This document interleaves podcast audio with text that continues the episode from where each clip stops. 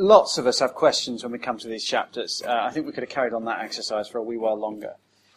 Um, some of them are questions about my relationship with God. So why don't I speak in tongues? Uh, what is prophecy? How do I desire greater gifts? There, some of our questions are um, sort of purely theological, but for many of us our questions are, am I missing out on a particular spiritual experience that would give me a richer, deeper relationship with God?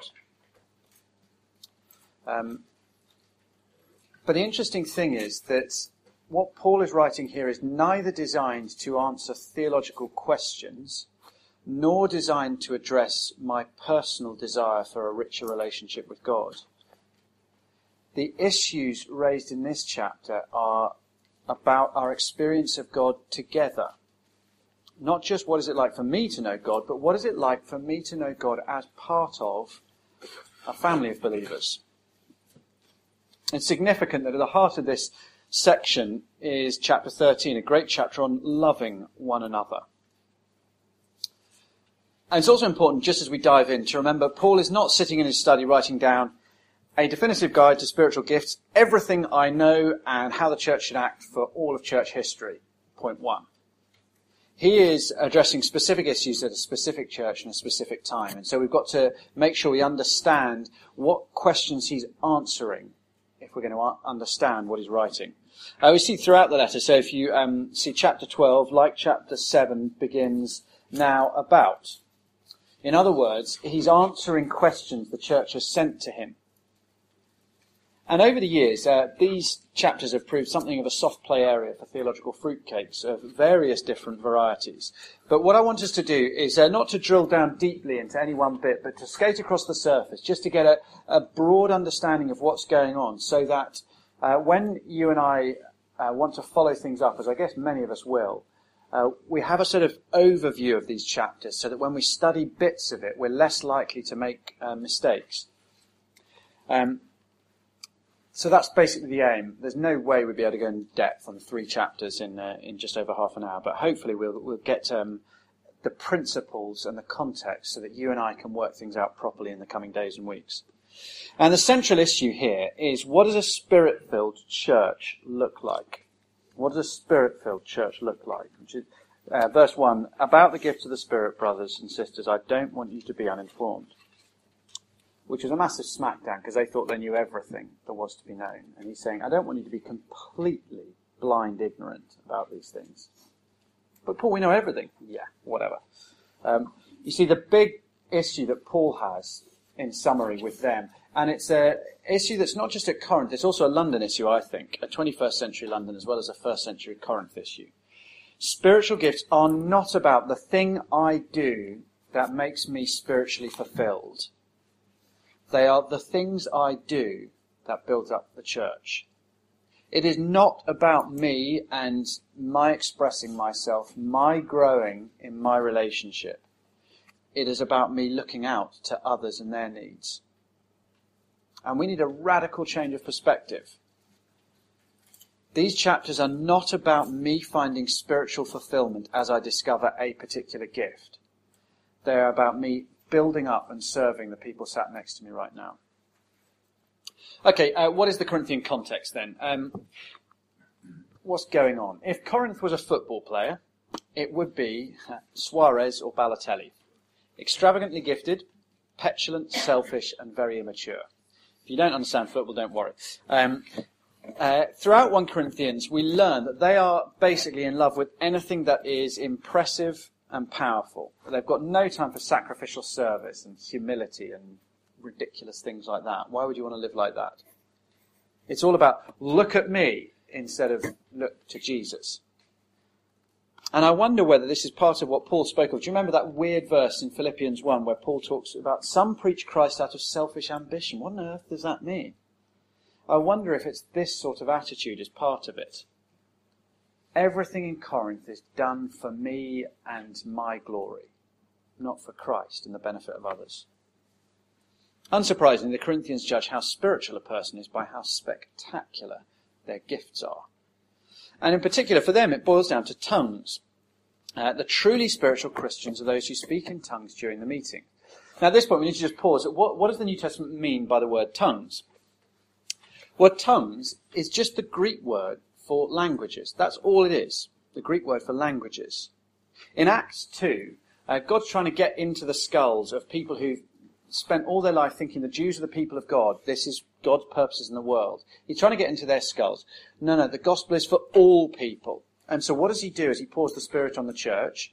What does he do when he tells them the Spirit is the Spirit to help you witness about Christ? He enables them miraculously to speak a whole load of different languages. Small clue, hint, you're meant to go out to the nations. The message of Jesus is not for you, it's for the nations. So they're not speaking a sort of heavenly language no one understands in Acts two. They're speaking the gospel in French and Swahili and Polish and Danish, in all the different languages of the, the nations around, telling them about the glories of the Lord Jesus Christ, so that the apostles would get, you're supposed to go out and tell everybody else. And so that there would be a real kickstart to the missionary movement in the church. Um, now, chapter twelve, verse seven summarizes the whole point of the gifts of the Spirit. Now, to each one, the manifestation of the Spirit is, sorry, um, I do need to come back, don't I? There's a, there's a sort of indication here, though, in chapter thirteen, that um, there may also have been tongues, may, there may have been some people speaking in a sort of heavenly language that no one did understand, because he talks, if I speak in the in the tongues of men or of angels. But this is the only other place tongues is mentioned in the New Testament other than Acts. And everywhere in Acts it's just foreign languages. So just make sure we don't have a weird understanding of tongues that's more informed by church culture than by what the Bible actually says. So uh, there we go. Um, tongues, foreign languages, to send them out in mission. Uh, and uh, and maybe some sort of heavenly language that people didn't understand. But uh, we'll come on to that. Uh, twelve seven, um, if we jump back into the passage, summarises the whole point of the gift of the Spirit. Now to each one, the manifestation of the Spirit is given for the common good. So the Holy Spirit and the gifts that he brings are not given so that I can show off. They're not given for separating Christians into, okay, who are the super spiritual first class and who are the sort of cattle class Christians. They're for unity through serving others. So if we find that um, the way spiritual gifts are exercised are causing a church to feel like there's a hierarchy and division, then everything's gone wrong. Uh, so chapter twelve uh, is all about unity and diversity. And verses one to eleven, no one is superior because the Holy Spirit gives gifts for the good of others. So verse one, don't want you to be uninformed, brothers and sisters, about gifts of the Spirit. You know that when you were pagans, somehow or other you were influenced and led astray by dumb idols. Therefore, I want you to know that no one who is speaking by the Spirit of God says, Jesus be cursed. And no one can say, Jesus is Lord, except by the Spirit. So Adam, you're going to get an answer to your question. It seems so mundane and ordinary compared with, can you speak in a heavenly language, or can you speak a language you've never learned, to say Jesus Christ is Lord. But if we are spiritually dead, natural-born enemies of God, to really and truly from the heart turn and say Jesus Christ is Lord, I submit to him, I trust in him, is the most dramatic, awesome, epic miracle of all. And so he says, fundamentally, this proves the presence of the Holy Spirit. All who trust in Jesus Christ truly have the Holy Spirit. He doesn't mean anybody who, you know, if a if an atheist reads those words, that proves they have the Holy Spirit. Of course he doesn't. He means anybody who says that truly has the Holy Spirit. Uh, three things to note then from four to eleven as he explains um, spiritual gifts. They're gifts, they're for the good of others, God is sovereign in giving them. They're gifts, they're for the good of others, God is sovereign in giving them. Uh, they're gifts, not rewards, verses four to six. There are different kinds of gifts. The same Spirit distributes them. There are different kinds of service, but the same Lord. Different kinds of working, but in all of them and in everyone, it is the same God at work. The word translated gifts in verse four is charismata, from which we get uh, charismatic. It's just the same word, actually, that appears in the New Testament, is roughly the same word that we use for grace. A free, undeserved gift. And it covers all God's gifts of grace.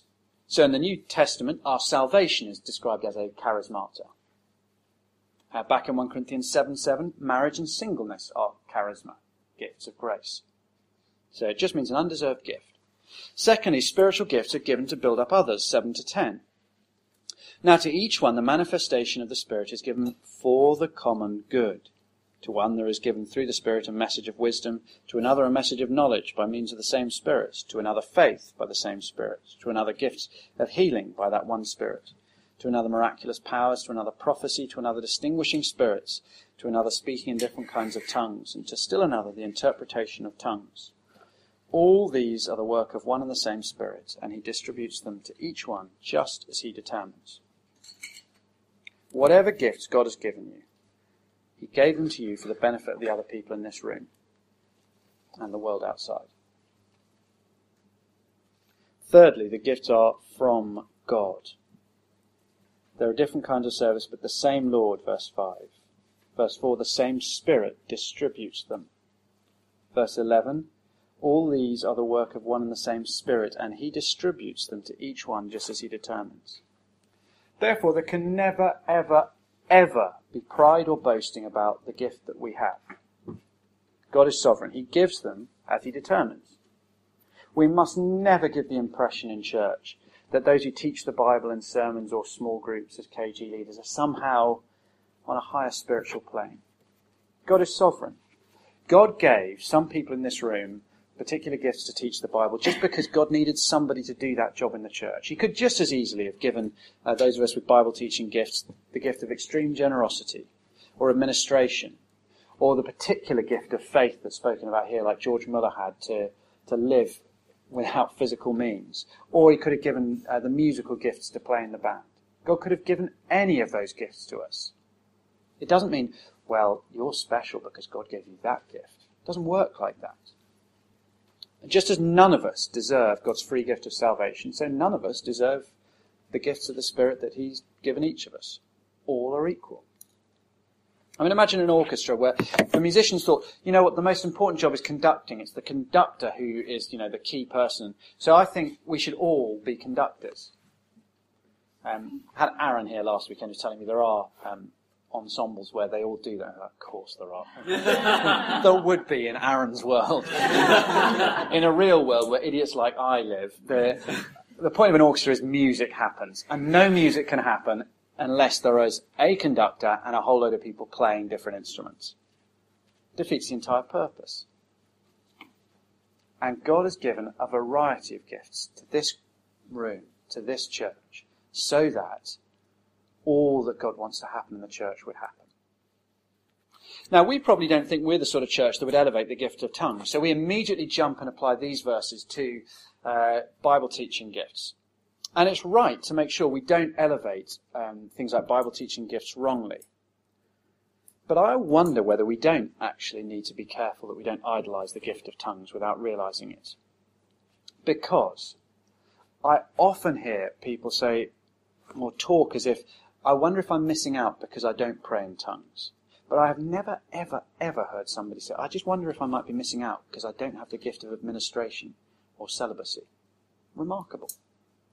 Spoken of in the same way, another gift of the Spirit. But we we kind of elevate some in a way that we don't with others. And I just wonder, it's just worth asking yourself, are there certain gifts I've elevated in my mind, and I wish I could have them because they would make me feel like I was just a more advanced Christian, basically, without sounding too crass. I'd love, actually, the respect I'd get and the way that others would talk to me if I had that gift. Stop it. It's sinful. No one earns their gifts. They're a gift. You don't earn them any more than you earn salvation. And don't elevate any other pathetic sinner just because they have the particular gift you'd like. Secondly, uh, no one is dispensable because the Holy Spirit makes us all one body. And this is the flip side of verses one to eleven. If verses one to eleven is, no one is superior, verses twelve to thirty, no one is dispensable. And the first two verses uh, re-emphasize the unity and diversity. So verse twelve, just as a body, though one, has many parts, but all its many parts form one body, so it is with Christ. For we were all baptized by one Spirit, so as to form one body, whether Jews or Gentiles, slave or free, and we were all given the one Spirit to drink. So the body is made up not of one part, but of many. In other words, we're like the different parts that make up a human body. And because we're all united in Christ, we are united with each other, despite our diversity of character and gifting. We are one body.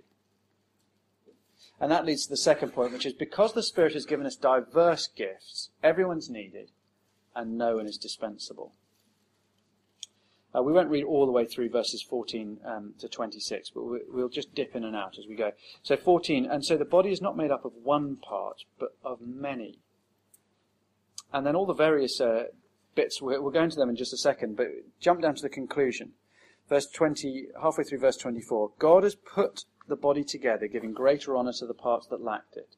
So there should be no division in the body, but its parts should have equal concern for each other. If one part suffers, every part suffers. If one part is honoured, every part rejoices. So it seems that what was going on in Corinth is that um, they thought that if you didn't have certain high-profile gifts, you didn't matter. It's probably not those with the gifts who thought others didn't matter. I think it was probably more that those who didn't have those gifts felt like they didn't matter. But they're completely wrong. You're not a second-class Christian if you don't speak in tongues or you don't have Bible teaching gifts or whatever it is. Just as a human body needs all the different parts to function properly, so does the church. And because all the parts are needed, no part can be despised as unimportant. Think about your bottom, for instance. It is not a very glamorous part of the body. I'm not being crass. Paul explicitly goes to the, the less honourable parts of the body um, in this passage. But your bottom is a pretty ordinary bit of your body. It's very unsophisticated, especially compared with your eyes.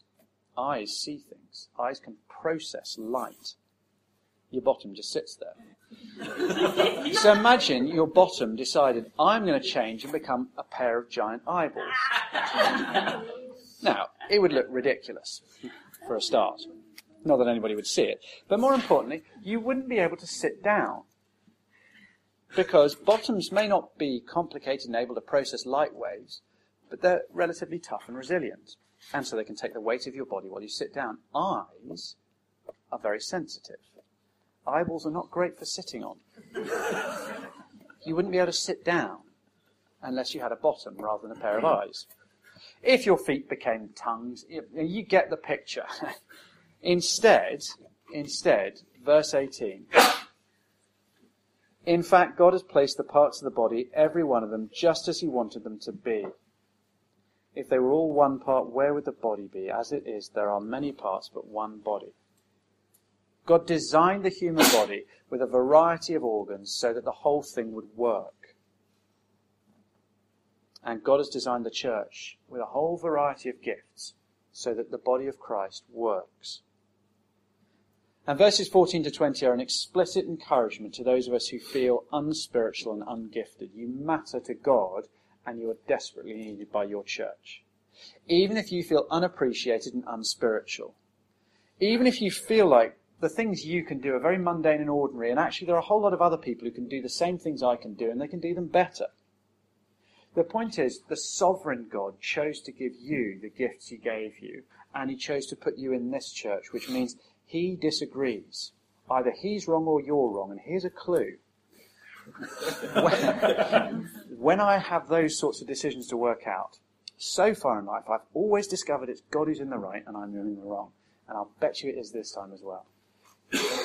God wants you here with your gifts, and God thinks this church needs your gifts right now. So verse twenty-one to twenty-six. If you are involved in the sort of upfront ministries that people easily look up to, do not be so foolish as to look down on others or to think that you're more important. And those with less glamorous gifts are just as vital to the church as those who have upfront gifts. That's the first encouragement. Don't feel unspiritual or ungifted. You matter to God and you're desperately needed by your church. Secondly, the second implication, you cannot have Lone Ranger Christians. God designed you incomplete. He designed you so you could not grow to fulfillment and maturity without the people around you. Christians are like Lego bricks. You know, we're an entire individual on our own, but we can never be fulfilled on our own. It's like football. You can have a football, you can kick it, you can call yourself a footballer, but you're not really playing football as long as you're on your own. You need another group of people to play football together. You're missing the whole point while you're on your own. Now, people often say to me, I don't need to go to church to be a Christian. I find the most gracious response is, yes, you do. um, you see, sin is all about independence from God and other people, turning inwards to myself in self-preservation and self-determination. But when we turn back to God, we turn away from self-dependence. And every time God brings us into relationship with himself, he brings us into relationship with his family, with other people. I have never, ever, ever met a Christian who is healthy and growing who is not a deeply committed member of a church. I have never met a Christian who is growing and healthy who is not a deeply committed member of a church. Sometimes when people say, I don't need to be a member of a church to be a Christian, a more helpful question to ask them in response is, how would you say you're growing in your relationship with God and his people at the moment? It's a pretty hard one to answer if you're not part of a church. Okay, given that gifts are given for the building up of the church, the key question becomes not what are my gifts, but what needs doing in this church? What needs doing in this church? Remember, we are stewards of our gifts. We were looking at Matthew twenty-five a few weeks back in church.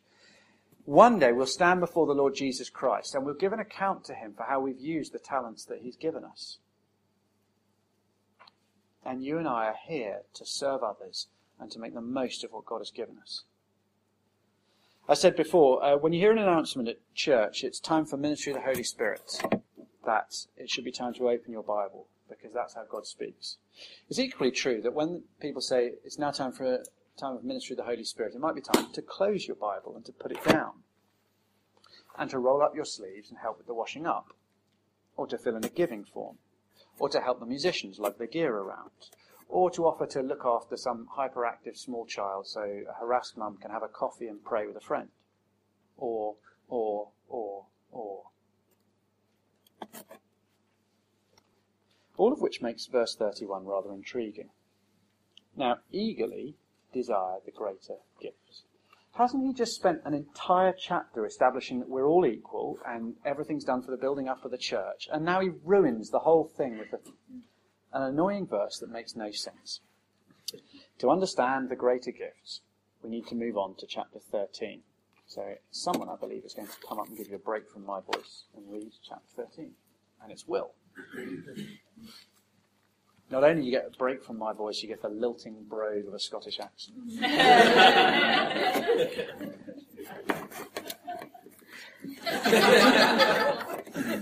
uh, chapter thirteen. And now I will show you the most excellent way. If I speak in, in the tongues of men and of angels, but have not love, I am only a resounding gong or a clanging cymbal.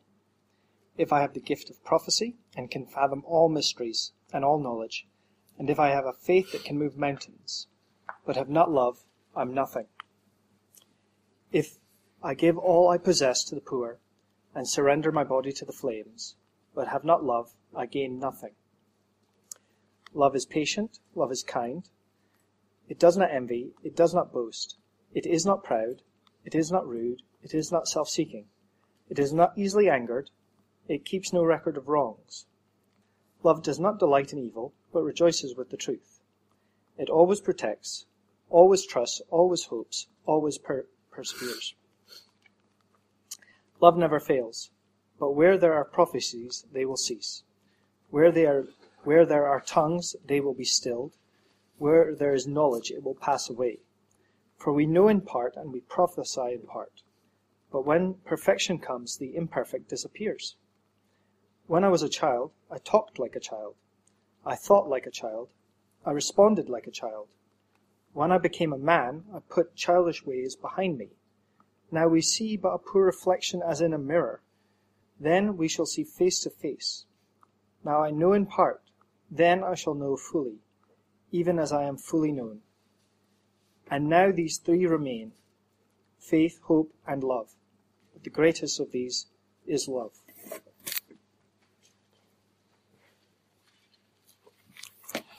If ever a chapter of the Bible has been used out of context is this one. If a couple ever tell you before their wedding, we were reading First Corinthians thirteen and just thought this is the message we want at our wedding, then you may smile knowingly, because what they're basically saying is that the most appropriate chapter of the Bible for us is one about a bunch of people who are so selfish, self-centered and self-seeking that they cannot possibly get on, and they need a stinging rebuke from the gospel. Um, if that's what you want to say about your relationship at your wedding, fine. uh, but what it does say is beautiful. And put briefly, the message of chapter thirteen is this. The hallmark of true spirituality is not impressive-sounding exotic tongues or loud prophetic utterances. It is sacrificial love. Why? Why is sacrificial love a better indicator of the presence of the Holy Spirit than dramatic, amazing, miraculous things? Because it is sacrificial love that marked out the life of Christ. Judas Iscariot, from what we can tell, performed miracles. Because at various points we're told about all the disciples performing miracles. The Bible often talks about false miracles and false prophets. But the Bible never, ever talks about false sacrificial love. The truest measure of whether we have the Spirit of Christ is whether we have the love of Christ. Quick maths test from round one last night. What's five minus one? Oh. You're all wrong. Some of you knew you'd be wrong, and so you didn't answer. Uh, the answer is, what is the answer according to verses one, two, three? Five minus one is zero. Nothing. If you have all these five great gifts, but you don't have love, you have nothing. Zilch. Nada. Christian service and gifts count for nothing if they're not expressed in love. It does not matter how extravagant your gifting is. If you don't have Christ's love, it's worth nothing at all. You could preach the gospel at an evangelistic rally and a million people be converted, but if you have no real love for Jesus and no self-sacrificial love for other people, in God's eyes you are nothing. Jonathan Edwards, the theologian, said, "It is love that makes the church like heaven, not gifts." It is love that makes the church like heaven, not gifts. And Paul puts chapter thirteen here to make it abundantly clear that true spirituality is sacrificially loving one another. The fundamental principle to apply in working out how to exercise our gifts is love. The fundamental thing to work out as we try to eagerly desire the greater gifts is, how do I love the people around me better? You know, think about the church at Corinth, an ungodly, unseemly race at the start of the service to get to the stage first so that I can be the one who prophesies, uh, that I can speak in a tongue no one's heard before. Everybody showing off, trying to shout loudest, trying to be the biggest one. And those who don't have those gifts just seething the resentment that they don't and the others do. And instead, Paul says, love is patient. Love is kind. It does not envy. It does not boast. It is not proud. It is not dishonoring of others. It is not self-seeking. It is not easily angered. It keeps no record of wrongs. Love does not delight in evil, but rejoices with the truth. It always protects, always trusts, always hopes, always perseveres.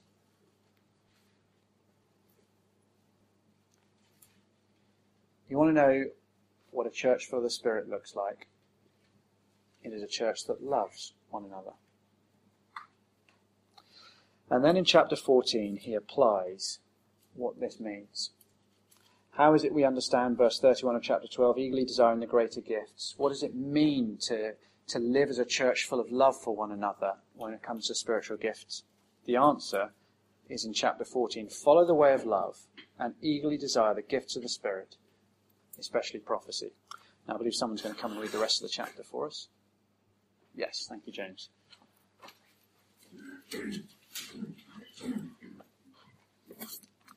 Chapter fourteen. Follow the way of love, and eagerly desire spiritual gifts, especially the gift of prophecy. For anyone who speaks in a tongue does not speak to men, but to God. Indeed, no one understands him. He utters mysteries with his spirit. But everyone who prophesies speaks to men for their strengthening, encouragement, and comfort. He who speaks in a tongue edifies himself, but he who prophesies edifies the church. I would like every one of you to speak in tongues, but I would rather have you prophesy.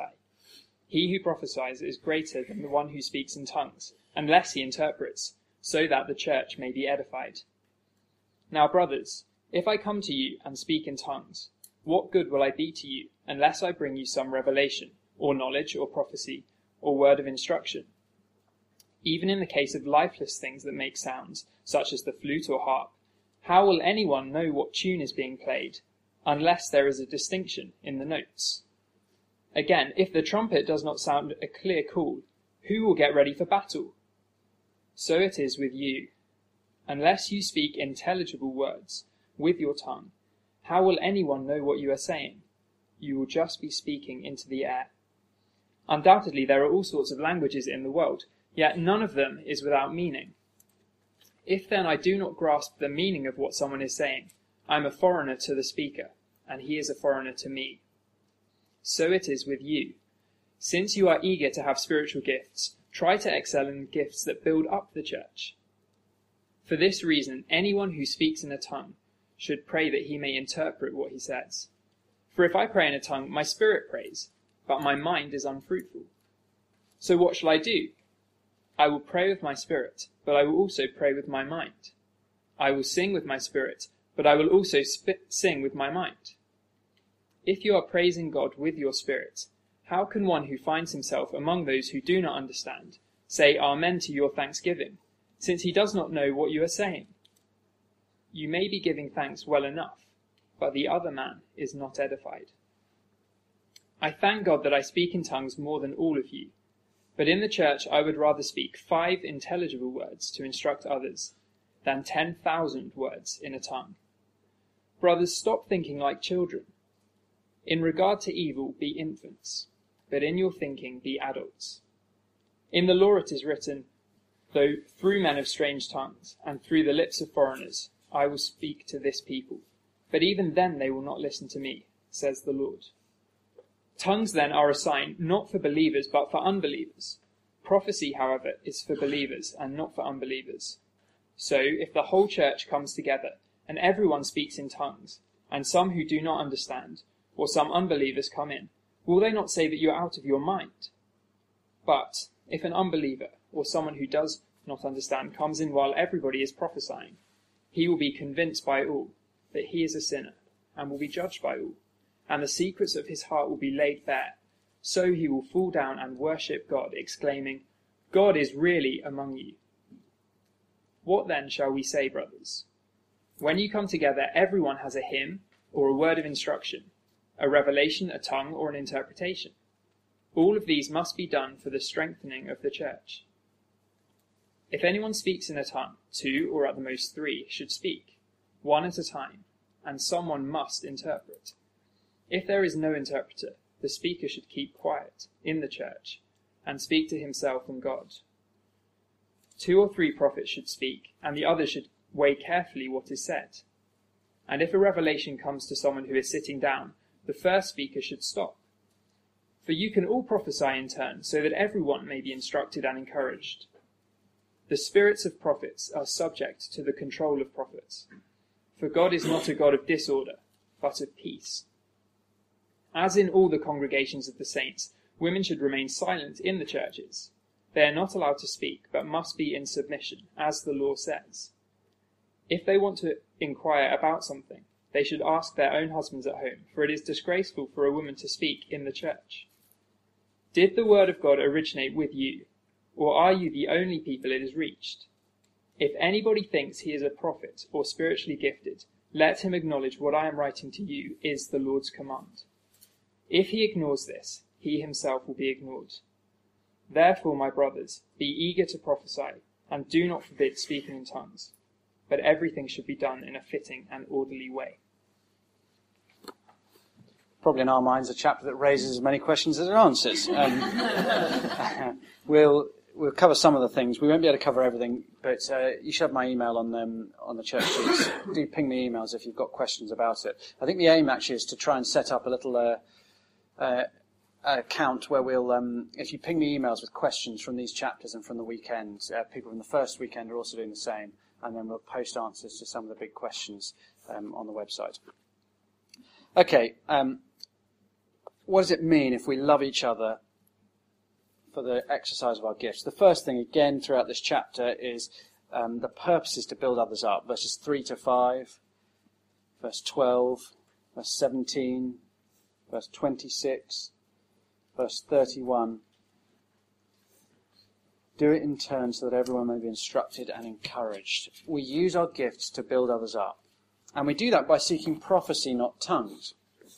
Why does he say that? Uh, it's clear he's not anti-tongues. So fourteen eighteen, he says, he prays in tongues regularly as part of his private devotions. So tongues are good for your own relationship with God. And by all means, pray for that gift yourself. But verse nineteen, he's very clear. I, in church, I would rather speak five intelligible words to instruct others than ten thousand words in a tongue, a foreign language.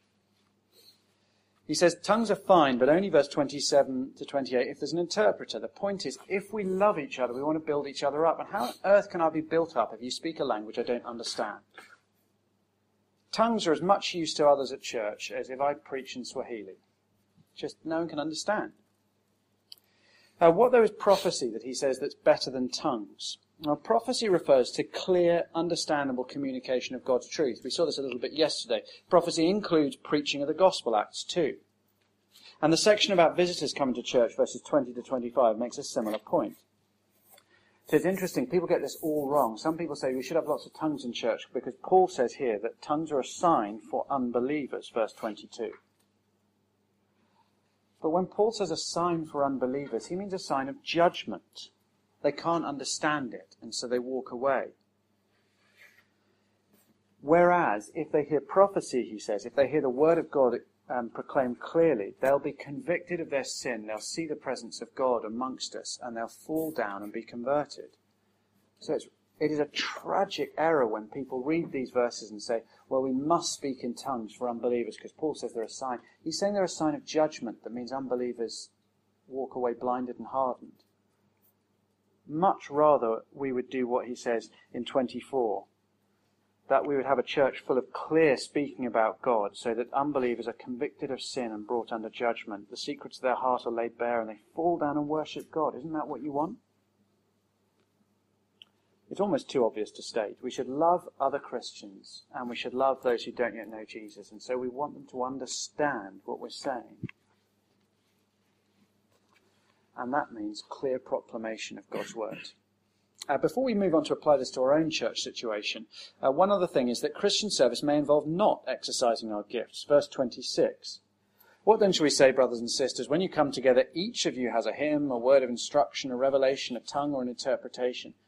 Everything must be done so the church may be built up. If anyone speaks in a tongue, two or at the most three should speak, one at a time, with someone to interpret. If no interpreter, the speaker must keep quiet in the church and speak to himself and to God. Two or three prophets should speak, and others should weigh carefully what is said. It may be that we can serve the church best by not exercising our gift, or not exercising it this week. Sometimes we serve best by not doing something. I mean, if everybody here who could preach a sermon did preach a sermon at the same time, it would be chaos. We'll only do that, though, if we see that spiritual gifts are not what I need to do to be fulfilled, but what the church needs to be built up. I remember uh, one particular meeting at Christian Union at university. It was memorable for a couple of reasons. Um, we were It was that stage, for those of a particular vintage, when there was a song, um, I Could Sing of Your Love Forever, which uh, the... The praise team at the, at the C U took as a literal prophecy, and after about twenty-five minutes of repeating the chorus, which sounded suspiciously like I Could Sing of Your Love for Trevor, um, because we had a very bad sound system, um, it just went on and on and on, um, and I remember uh, just about losing the will to live, um, and um, anyway, halfway through, the uh, the guy leading said something that was very well-intentioned, It was very well intentioned, but actually it was very unhelpful. He said, imagine you're in a telephone booth, just you and God, cut off from everybody else. Ignore the others in the room. Just connect with and worship God, however feels best for you. What matters most is that you commune with God. Now, there is a, there's a healthiness to what he was saying. We do live our lives before the audience of one, and you and I would live much better if we recognised we should ignore what others think and just worry about what God thinks. But when we gather as church, the very last thing we should do is imagine we're in a phone booth. Actually, we ought to be very aware of the people around us. That's why we gather, is to serve them, to love them. God didn't give me my gifts to just commune with him. He gave me my gifts to serve the others so that we would all commune with him. And the spirit-filled Christian is not the one who asks, is there space in this church for me to exercise my gifts? But are there things in this church that I might be able to help with?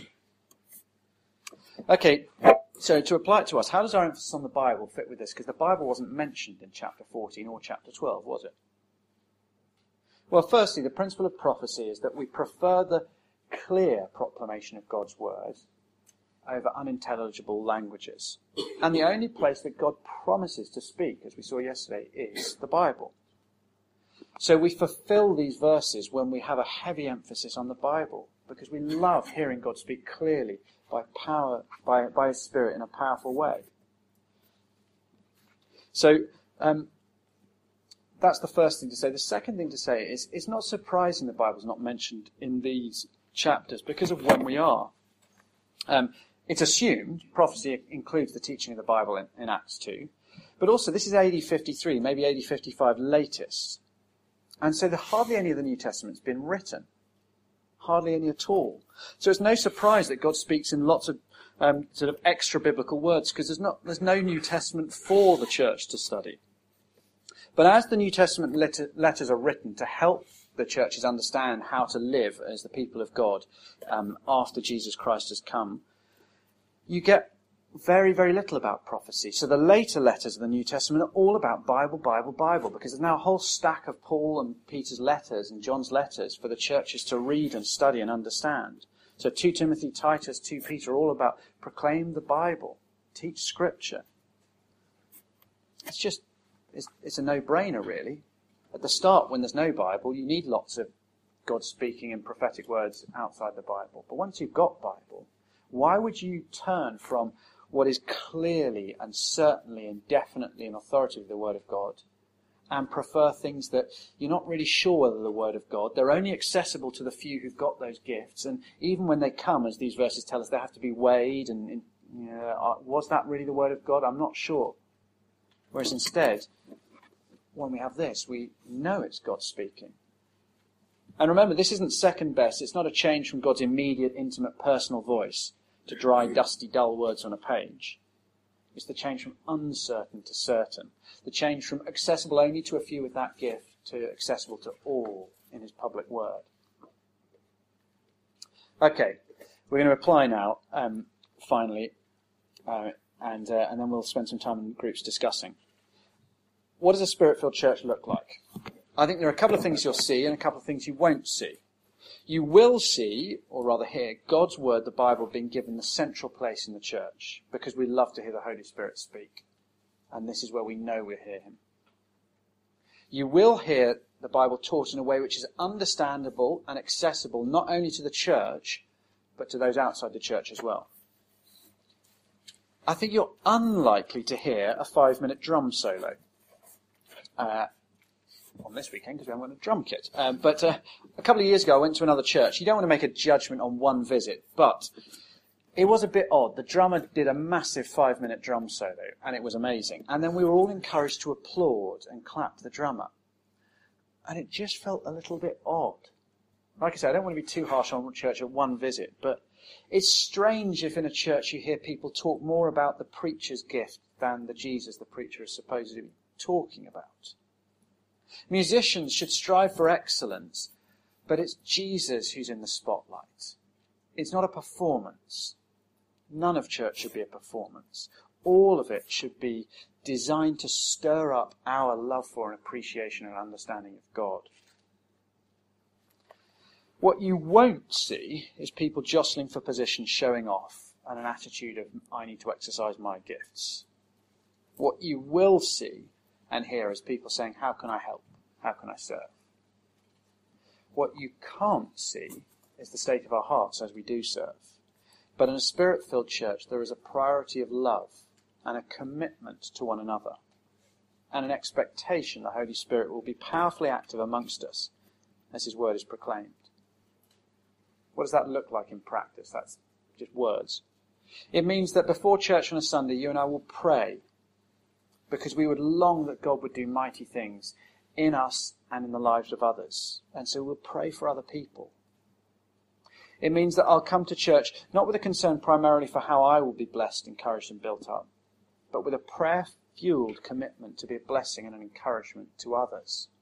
And I'll be praying, God, please help me to build up others as I come tonight. Please help me to see those who really need my encouragement tonight.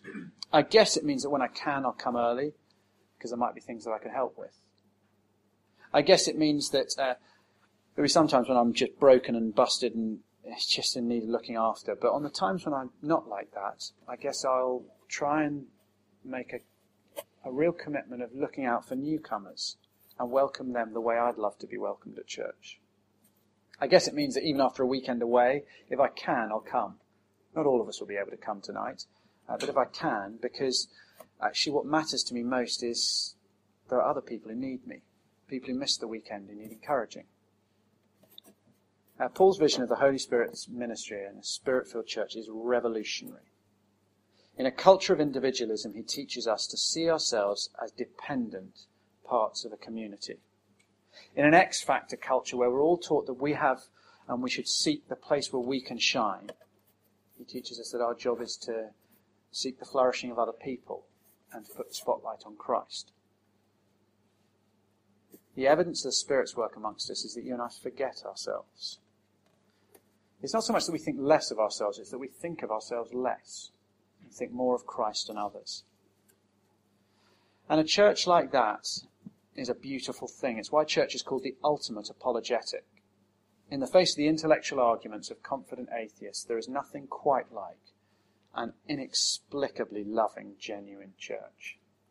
It's very hard to mount an intellectual argument against Christianity in the face of that. When I was a, an apprentice at Christ Church Mayfair, we had to clean the church once a week. Um, and thankfully, we were all servant-hearted and we loved doing it. Um, uh, it wasn't much fun, to be honest. Uh, but then um, I remember halfway through the apprenticeship, a couple from church came and knocked on the door at the flat. And they're missionary nurses now in Madagascar at a Christian hospital and outreach centre. They lead Bible studies regularly. The guy preaches regularly. They've both got strong Bible teaching gifts. At the time, they were trainee nurses and doing shift work, and they couldn't really join any of the rotas to serve in normal ways. But they'd heard the church got cleaned once a week, and so they came to knock on the door to say, look, there's lots of other stuff we can't do, but as long as you don't mind it being done at a different time during the week each week, would you mind if we cleaned the church? He had Bible teaching gifts. He didn't come round, knock on the door and say, I'd like to be put on the preaching rota. He came round to say, I heard there was something I need doing. I wondered whether we might do it. That is a couple full of the Holy Spirit. That's the sort of behaviour it's hard to explain outside of the Spirit's power. Let's pray. Let's thank God for the gifts he's given us. Let's thank God for the gifts he's given others that help us. Let's pray that God would kill our narcissistic desire to use our gifts to make others think more of us and to fulfill me. Pray that God would uh, kill our self-centered pride when we think we've got no gift and it's not worth bothering. Pray God would give us hearts that long for and that get fulfilled by serving others. Pray we would make our lives about living for others. And in the words of Philippians one, our passionate concern would be to see others grow pure and blameless until the day of Christ. That's the hallmark of the Holy Spirit in our church.